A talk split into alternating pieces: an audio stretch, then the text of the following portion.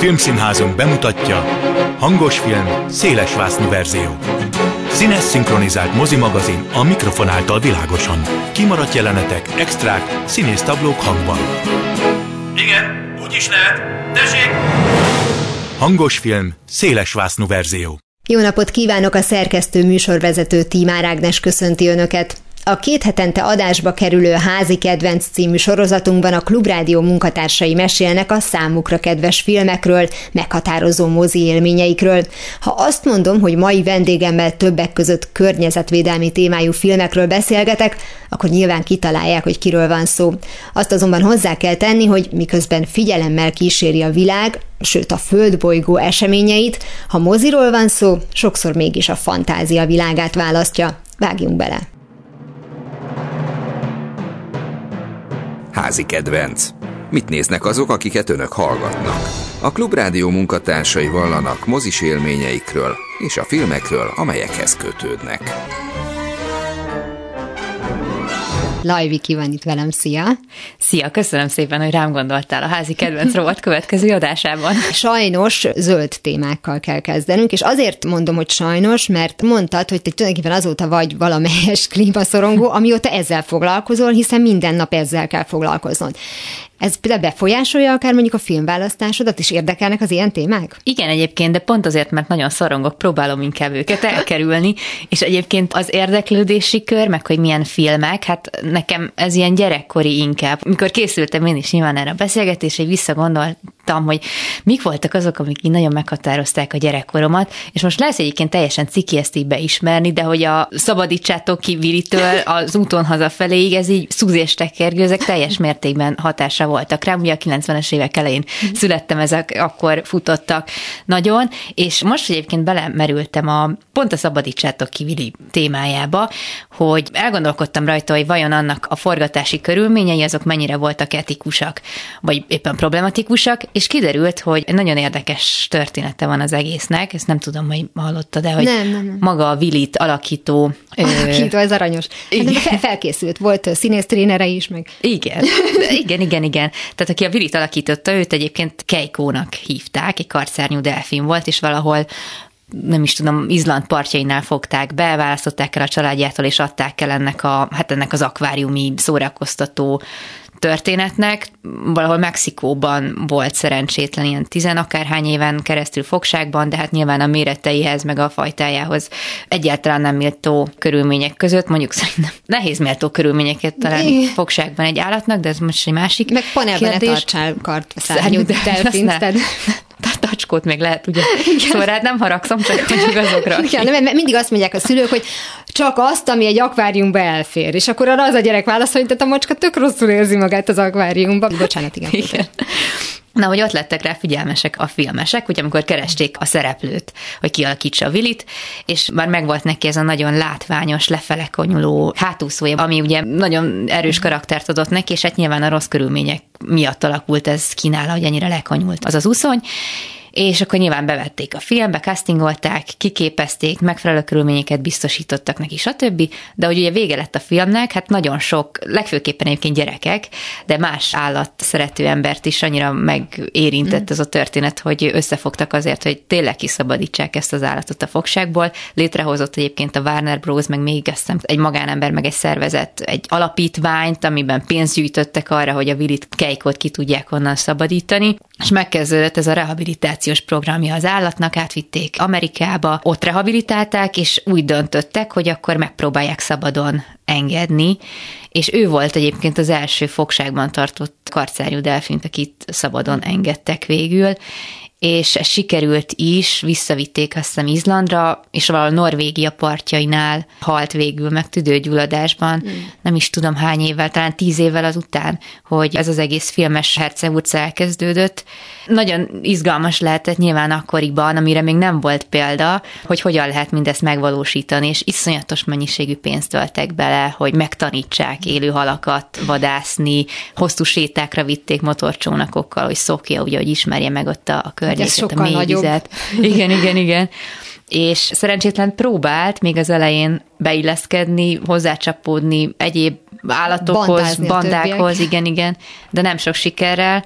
mert azt mondják, hogy túl kicsi volt még, amikor elválasztották a családjától, azért ezek a skillek nem voltak uh-huh. meg benne, hogy vissza tudjon illeszkedni. És sokszor kereste az emberek társaságát, hagyta, hogy megérintsék, követte a hajókat, szóval nem igazán sikerült neki ez a beilleszkedés, de azt hiszem 24-5 éves korában halt meg, és a vadonban olyan 30-35 az átlag életkor egy karszárnyú delfinnél, szóval nem tudom, hogy ez a vissza telepítése sikeresnek mondható volt, de minden esetre érdekes. Aztán pont abban ugye 90-es évek első fele mindig kiírták a végén, hogy a forgatás alatt nem sérült meg egyetlen állat sem, biztos, hogy itt is kiírták, de egyébként az úton hazafelé az nekem is megvolt, de szerintem az mindenkinek, mert hát az, az olyan cuki volt, de például annyira félek visszanézni azokat a filmeket, amiket gyerekkoromban szerettem. Miért? Megviselne? Csalódás lesz? Hát igen, attól félek, hogy azok a filmek, amiket 50 ezerszer láttam gyerekkoromban, azokat kívülről tudom, azon előre röhög az ember, ezzel mindenki így van, és ha megnézed 40 év múlva, akkor sem fog csalódást okozni, mert mert te már előre röhögsz, mert tudod, vagy már előre sírsz, mert, mert tudod, de ha csak egyszer láttál valamit, és úgy emlékszel, hogy aj, de jó volt az, na azok olyan gyomrost visznek be, hogy ezt, ezt szerettem. Hát igen, tehát nyolc évesen nem ugyanazt szereti ám az ember, mint mondjuk 40 fölött. Erre rá kellett jönnöm. De van néhány ilyen klasszikus. Most lehet, hogy tökre unnám az úton hazafelé, de amúgy aranyos. Én biztos, hogy nem. Én biztos, hogy most is ilyen hisztérikus sírásban törnék ki a végén, mint egyébként mindig. De egyébként ezek a filmek nagyon hozzájárultak ahhoz, az, hogy ennyire érzékeny lettem szerintem a, az állatjólétre, meg a, a világra. Hát emlékszem, hogy egyszer Olaszországban voltunk, még kicsi voltam, és elvittek minket ilyen akváriumba, tudod, ahol a delfinek mutattak be sókat, és iszonyatosan megviselt. Valószínűleg akkor már láttam a szabadítsátok kivilit, és volt valamiféle kapcsolódásom ehhez a, a történethez, hogy, hogy megvisel ilyen ez az egész. Soha az életben nem tudnék elmenni egy ilyen szórakoztató parkba, mert egyszerűen feláll a szőre hátamon, hogy mennek keresztül, és biztos szereti a gondozója, és nem akar neki rosszat, de az egész annyira természetellenes, és ezt az emberi dominanciát annyira undorítóan ábrázolja, hogy ez, elképesztő. De ahogy egyetlen állat sem sérült meg, ez is egy tök jó pont. 1940 óta van egyébként erre szabályozás. Tényleg ezt nem tudtam. Mert a Jesse James 39-es film, uh-huh. és két ló is meghalt a forgatás során, amikor az volt az elképzelés, hogy egy nem tudom milyen magas szikláról ugorjon bele a kaszkadőrrel a ló, hogy ezt milyen jó fel fogják venni, hogy belesnek a, a folyóba. A kaszkadőr köszöni túlélte, de két ló nem élte túl, és ezután hozták ezt a uh-huh. nagyon szigorú szabályozást egyébként. Még pár éve beszélgettem Halászárpád kutya kiképzővel, uh-huh.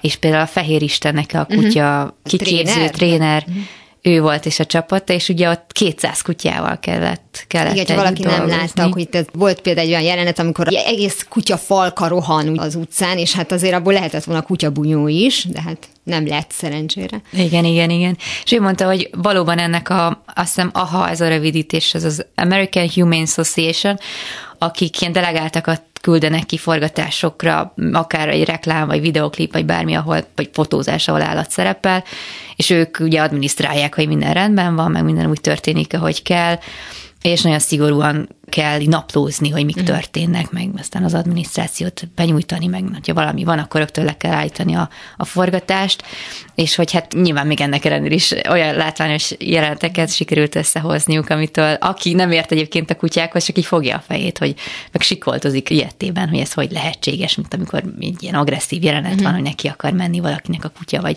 szét akarja szedni, az nagyon izgalmas lehet egyébként, hogy hogy hozták ezeket létre, de az nagyon jó, hogy előtte még senki nem próbált ennyi kutyával együtt dolgozni, és ez nekünk sikerült. Egy, arra, arra emlékszem, hogy amikor 80-as években akartak tehát valami akciófilmben ilyen ijesztő kutyát, aki védte a helyet, akkor konkrétan még azt is láttad, hogy a damillal felhúzzák a kis felső száját, hogy úgy nézzen ki, mintha morogna, aláadtak valami műmorgás hangot, de közben a, a kutya szemébe láttad, hogy valójában ez egy betanított állat, és Igen. a következő pillanatban meg juti falatot fog kapni. Ez mondjuk az ilyen viccesebb része, de nem igazán tudom, hogy bármennyire is nyilván szigorú a szabályozás abból a szempontból, hogy ne pusztuljon el állat, amikor mutatják például mondjuk a westerneket, mert azért most is készül, vagy háborús filmeket, hát hányszor látjuk a lóval eleső embert, és mutatják utána, hogy a ló feláll, meg minden, mindig az jut az eszembe, hogy azzal a lóval megbeszélték, hogy te most az oldaladra esel, most biztos több hallgató fogja a fejét, hogy most komolyan ezzel foglalkoztok, de igen, tehát például amikor látom, hogy az az állat, az valóban elesett, valóban valószínűleg fájdalom érte, akkor így arra gondolok, hogy hogy van az embernek joga ahhoz, hogy a saját szórakoztatására, hogy ő filmet készít, egyébként a neki kevésbé fontos állatot meg számára a rossz helyzetbe hozza. Hát jó, de talán a CGI-jal meg a technikával már ki tudják ezt uh-huh. is mhm. bekelni, hogy ne kelljen konkrétan élő állatokkal dolgozni. Jó, nyilván más lesz a feelingje, vagy nem tudom, tehát hogy nyilván nem tudja ugyanazt a tekintetet uh-huh. adni egy CGI, nem tudom, elefánt, mint egy igazi. Most az mesterséges intelligenciával még jobb is lesz szerintem.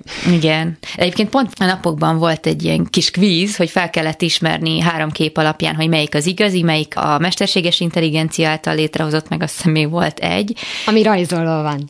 És amit egy öt éves készített, és így meglepő módon azt kizártad, de hogy a CGI meg az eredeti között szinte tényleg nem volt. Tehát miután elolvastam a leírást, hogy mire kell figyelni, hogy nem tudom az árnyék, meg a mélység, vagy hogy csillan meg a szembogarában a napfény, de egyébként kiköpött a másra volt egyik a másiknak. Azért ezeket a technikákat Nyilván olyan filmekben használják fel, ahol szükség van rá, romantikus vígjátékban nem nagyon szoktuk látni, de science fictionnek gyakran része. Tehát, hogy ezzel a műfajjal például hogy állsz a, a tudományos fantasztikussal, vagy annak mondjuk a különböző alfajaival? Na, én nagyon szeretem őket. Ha már egyébként sci vagy fantasy, akkor inkább a fantasy az, ami uh-huh. felé megyek, de nagyon vaskos gyűrűk ura rajongó vagyok egyébként, szerintem az a legtöbb ször megnézett film.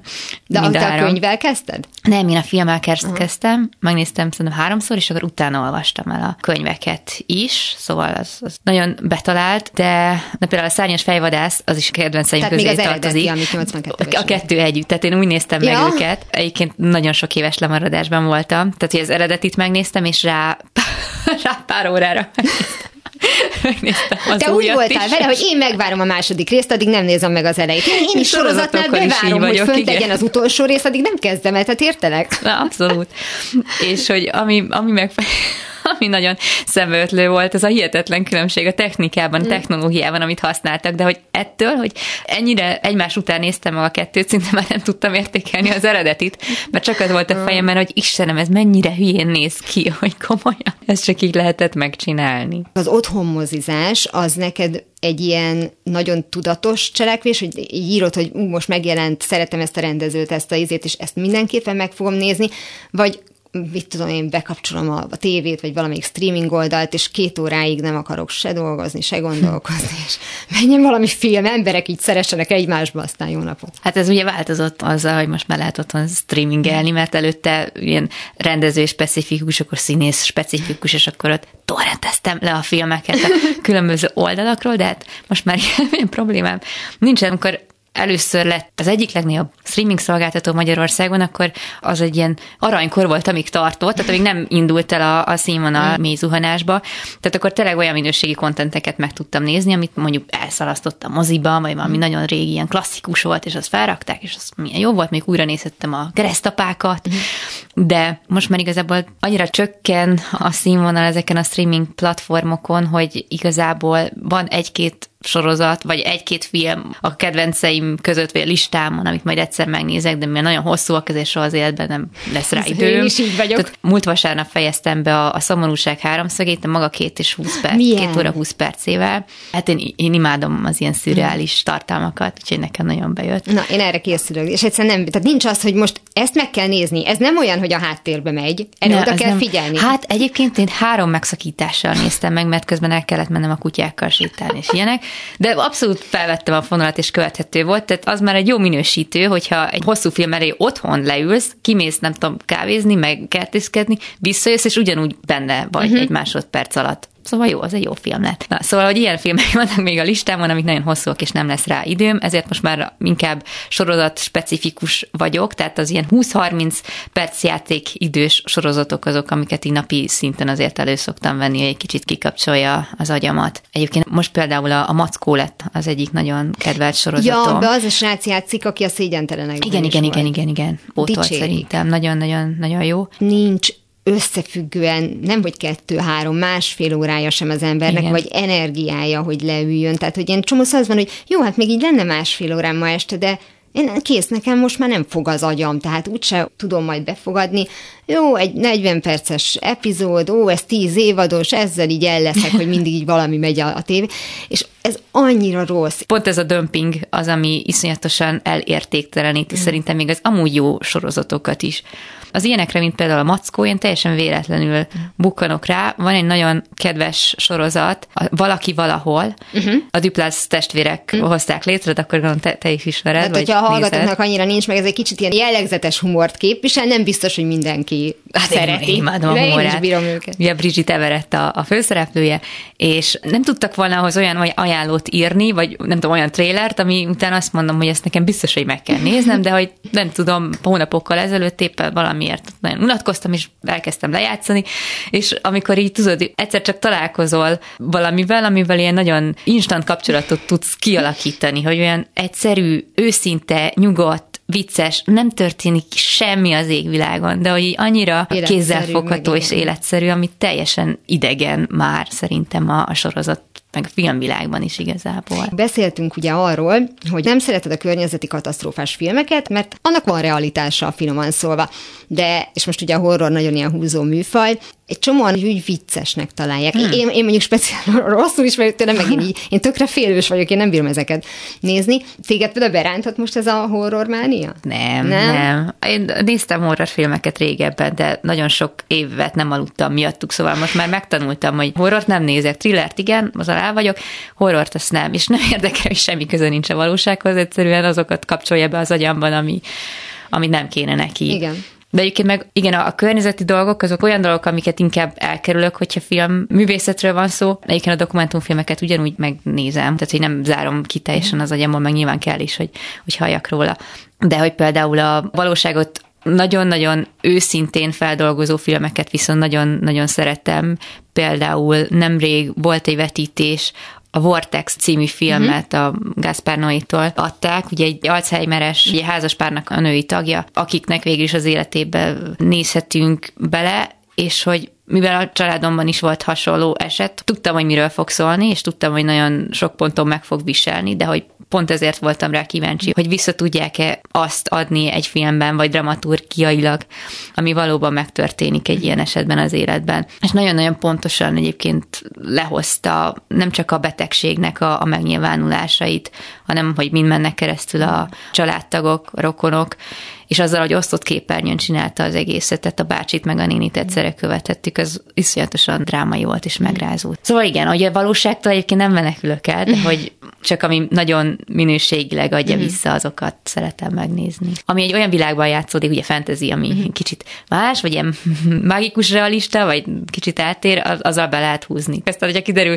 két epizód, vagy 20 perc után, hogy rossz, egyszerűen minősített, akkor nyilván ott hagyom, de hogy az, az mindig egy jó hívó, szó, hogy oké, okay, akkor ezt most megnézzük. Vagy ami büszke arra, hogy, hogy mennyire egyszerű. Tehát, hogy nem hülyeség, uh-huh. hanem puszta életképeket Aha. képes átadni meg ezeket a kis érzéseket. De szerintem nekem ez tényleg a gyűrűk urára vezethető vissza. Persze, nagyon, persze mentegető. De tényleg, hogy nagyon sok kis kapaszkodót adnak az ember életében, tudom, amikor nő fel, vagy középiskolába jár, és akkor mindig van egy ilyen biztos pont, és akkor biztos pont, hogy Frodo be szerencsétlenkedni végül a gyűrűjét a végzett hegyébe, és akkor mindenki boldog, és hogy egy kis hobbit is lehet egy milyen nagy ember, és hát maga ez az egész tehát, hogy ezek fontosak, és így meghatározzák a, az ember felnövekedését. Van -e esetleg ilyen például húzó név akár, akire mész? Van, hát Wes Anderson, Tim mm-hmm. Burton őket nagyon, David Fincher, mm-hmm. őt is nagyon szeretem, neki is végignéztem a, a kori korszakomban mm-hmm. az összes filmjét. Például a Szomorúság háromszöge, vagy az Őszlund, ugye? Igen. Ruben igen. Őszlund. Tőle ez volt az első film, amit megnéztem. Ja, a négyzetet azt nem láttad? De a négyzetet is, a négyzet tényleg hát azt, azt is láttam. láttam. Ez, ez zseniális. Azért volt annyira ismerős az egész. Csak geometriai formákat szeret használni a címekbe. Igen, igen. Na, de például tök jó, mert nálam még nem éreztem azt, hogy totál el, elfáradt volna, mint uh-huh. Sandersonnál. Nem is tudom, hogy mi volt az utolsó film, amit tőle nagyon szerettem A kutyák szigete. Ú, az, na, na, na, és az na nagyon az, jó volt. Na, az nagyon jó volt. Kiváló példa arra, hogy hogyan jelenítsünk meg állatokat egy filmben, hát így animálva, stop motionnel, és mégis ugye nem élő szereplőket nézünk, de hát annyira az Igen, finom az antropomorfizálta a karaktereket, Kicsit. ráadásul úgy, hogy még a, a világ eseményeit is ki tudta figurázni, vagy be tudta mutatni. Tényleg az a film, megkockáztatom, hogy az egyik legjobb filmje, tehát én még azért nem engedtem el Wes Anderson. Jó, jó. Hogy... Jó, hát én se teljesen csak. Na, azért már éreztem, hogy ezt már pihenjen láttam 6000 és akkor egy kicsit pihenjen. De akit egyébként még rendező, és nagyon szeretek, a Jorgos Lantimos, uh-huh. de még mielőtt elkezdett angol nyelvű filmeket csináltattam, még a görög klasszikusaint intéztem, és egyszerűen hihetetlenül berántott az a forma nyelv, meg az a világ, amit fel tudott építeni az Alpok című film. De mondjuk a Homár az már angol nyelvű A Homár az már angol nyelvű De az még, az még az a régi klassz, vagy én legalábbis nagyon szerettem a Homárt. A Homárt azt én is nagyon szerettem. Fogta magát, és egy kicsit populárisabb vizekre elvezve a kedvencet megcsinálta, és azok is egyszer csak megismerték, akik nem hallottak róla. De például az jó volt, tehát hogy ott mm. meg azt mondom, hogy oké, okay, ha ilyen egy Lantimos populáris film, akkor rendben. igen, igen, igen. Az alpokat ajánlom egyébként, hogy akkor nézd meg, meg kutyafogat. Csak nem! hogy a sorozatnak az egyik lényege az pont az, hogy a mozi élménnyel is foglalkozunk, és hát az említett kutyákat nem lehet vinni, állítólag valahova már lehet, de mondjuk én például nem mennék egy már kutyát. Egy hazai moziban láttam egy lányt egy kutyával Beengedték? beülni a filmre. Beengedték, lefeküdt oda, a sorszálére kérte a jegyet, és ott lefeküdt mellette a kutya végig, nem tudom, másfél-két órán keresztül. Jó, de lehet, hogy a táskájába hozta be. Nem, nem, púrázon, egy ilyen közepes testű kutyussal. Akkor a gépész barátnője volt, nem tudom. Lehet. Jó, de én lehet, hogy van egy ilyen, majd utána fogok nézni, bár nem gyakorlati célra, mert a micit nem lehet közösségbe vinni, de hagyjuk, mert tényleg a mici annyira rosszul jön ki ebből a műsor folyamból. szóval, hogy mozi élmény. Szóba kerültek a, a streaming oldalak, és például a múlt adásban beszélgettünk erről Buda Andrával, hogy vajon elveszi a kedvét az embereknek a mozizástól az, hogy otthon nagyon kényelmes, és a premier film is kb. ugyanakkor érhető el. Hogy te mit vettél észre magadon, a mozizási szokásaid változtak az elmúlt években? Változtak, hmm. sokkal kevesebbet járok sajnos moziba. Nem lehet, hogy ez a korral jár? De lehet. A Viki tök a... fiatal, tehát ezt most csak hozzámondom, hogyha hallgatók nem tudnák. De azért mégis öregszem, és így egyre kevesebbet szeretnék emberek között eltölteni. És a mozi az egy olyan hely, ahol tök sokan vannak, ha csak nem valami elvont művészfilmre mész be, de mivel elég messze lakom a várostól, ezért azt se teszem meg, szóval inkább megvárom, hogy kijöjjön valami streaming felületen, szóval én nem vagyok jó példa, mint egy introvertált ember, én inkább otthon, ha van rá lehetőségem, akkor megoldom. Akkor te nem képviseled a korosztályod? Nem, nem, szerintem nem. De régen egyébként nem annyira, mint... Akkor sokat jár. Persze, hát voltak mozi estjeink a barátaimmal, minden hónapban elmentünk mindig más választott filmet. Ez nem hiányzik, mert ugye mindenki azt szokta mondani, hogy hát a, a társasági, meg a szocializációs része az, ami fontos, mert hogy jó, kiválasztunk egy filmet, hát az majd, hogy nem a másodlagos része a dolognak. De ezek szerint neked akkor a film volt az elsődleges, aztán jó, hát a barátaimmal megyek végül is, nem unatkozom velük. Hát. Nem, hát velük amúgy is találkozom, de most már egyébként inkább, hogyha elmegyek otthonról, akkor tényleg inkább a természetbe megyek kirándulni, vagy az állatokkal valahova. De is, hogyha néha olyan kedvem van, akkor elmegyek moziba, vagy nem mm. tudom. Egyébként szabadtéri moziba szívesen mennék. Már nem bírom már az árt helyeket, nem tudom ezzel mit csinálni hogy megszoktuk, hogy sokáig nem lehetett se közelülni, se zárt helyen, hogy most már úgy eleve nézelődsz, hogy nem lehetne, hogy kettő székkel arrébb. Szóval, igen, tehát kicsit azért eltávolt. Én nekem úgy is hajlamom van arra, hogy keresünk egy sort, ahol senki nem ül, nem baj az első. Arra gondoltam, hogy lehet, hogy az is változtat ezen a dolgon, hogy aki mondjuk annyira szereti a filmeket, mint te, és tudja, hogy ezt és ezt és ezt meg akarom nézni, tehát az információ birtokosa akarsz lenni, az érzés birtokosa, tehát az nem arról szól, hogy mi most bulizunk a barátainkkal, és ahhoz egy mozi kell, hanem te a filmet akarod befogadni. Akkor viszont az ne a barátaimmal töltött időből vegyen el, uh-huh. hanem azt úgy is arról szól, hogy én megnézem a filmet. Tehát könyvet sem úgy olvasok, hogy mutogatom a Persze. mellettem ülőnek, és a barátaimmal meg mondjuk elmegyek és beszélgetünk, vagy bulizunk. Tehát szerintem ez nem rossz következménye annak, hogy akár mondjuk a filmnézésből is egy hm. önálló cselekedeti formát alakít ki. Igen, és az még nem zárja ki egyébként, uh-huh. hogy utána közösségi élményt csinálj belőle. Tehát amit megnézek, ugyanúgy megnézettem mondjuk a barátaimmal, vagy ők mondanak nekem egy filmet, ugyanúgy megy róla párbeszéd, meg gondolatokat osztunk meg. Csak annyi, hogy mindenki a maga hálószobájában a saját számítógépén nézte meg. Meg jobb az, hogy tudod, a film után át tudod gondolni, és nem igen. a film után kell közbe véleményt mond. Hát igen, meg sokszor tényleg olyan nagy hatással vannak az emberre a filmek, hogy így jobb is, hogy egyedül mm. van. Tehát, hogy nagyon sokszor ha valami nagyon megviselt lelkileg, tudom, hogy nem akarok emberekkel találkozni, vagy szólni, akkor az szépen Igen. leülepszik tényleg a, a laptopom mellett, a, a kutyáim mellett, és az mm-hmm. itt teljesen rendben van, átgondolom, aztán megyek a dolgomra. Igen, mert a hatást ezt el tudja venni azzal, hogyha kijöttök, és Ki, akkor valaki igen. megkérdezi, hogy akkor Na, még megyünk, a nem tudom igen, hová, igen, és igen. akkor ígyunk meg még akkor egy, még egy sör, na, hogy tetszett, és így jó, jó volt. Igen, de azzal se tudnak meggyőzni, mert általában az szokott lenni erre mindig a, a válasz, hogy egy rendező mondta, hogy te telefonon nézel filmet, hülye vagy te? És igaza van, ha ennyire szélsőségesen vesszük a dolgot. De néha azt érzem, hogy ezek a mostani méretű, most már átlagosnak mondható tévék, ott már nem érzem azt, hogy én bármiből kimaradnék, mert nem ja. széles vásznon nézem, ahol egyébként lehet, hogy pont belóg elém egy fej, de mindegy, és akkor hajolgatni kell. Szóval, hogy ilyen szempontból a látvány nem érdekel, hogy IMAX, 3D, 4D, Ja, az nem, nem. Azért telefonról nem néznék, szóval az nekem is túl kicsi. Annyira nem látok jól, mondjuk nem kell szemüveg, de hogy azért mégiscsak túlzás. De egyébként meg nem azt mondom, hogy ideális vizuálisan egy laptopról filmet nézni, mert tényleg sokkal többet ad hozzá az, hogy, hogy moziban nézed meg. Tehát ami nagyon vizuálisan hangsúlyos film, arra azért most is elmennék szerintem uh-huh. moziba megnézni. De ahol, ahol inkább a tartalomra építenek, vagy az érzetre, az érzésre, ahhoz nekem nem feltétlenül kell moziba mennem. Ebbe a beszélgetésbe természetesen voltak kutyák, mert az nem lehetett volna, hogy ne legyenek, és kivételesen még filmek is. Úgyhogy Lajviki volt most a vendégem. Köszönöm, hogy itt voltál. Köszönöm szépen a meghívást. A sorozat hamarosan folytatódik, és egy újabb kolléga gyűjti össze a kedvenceit, vagy éppen bizonyítja be, hogy még a filmek terén is azokat a témákat keresi, illetve kedveli, amelyekkel az általa vezetett műsorban foglalkozik. Ez volt már a hangos film széles vásznú verzió. Legközelebb ismét szombaton délután fél kettőtől várom önöket. Természetesen a korábbi adásokat, ahogy a mait is hamarosan megtalálják archívumunkban, valamint podcastként. Kövessenek minket a Facebookon, és ha még nem tették, iratkozzanak fel YouTube csatornán témánkra. Köszönöm a figyelmüket, a szerkesztő műsorvezetőt, Tímár Ágnest hallották. Viszont hallásra! Hangos film, széles verzió.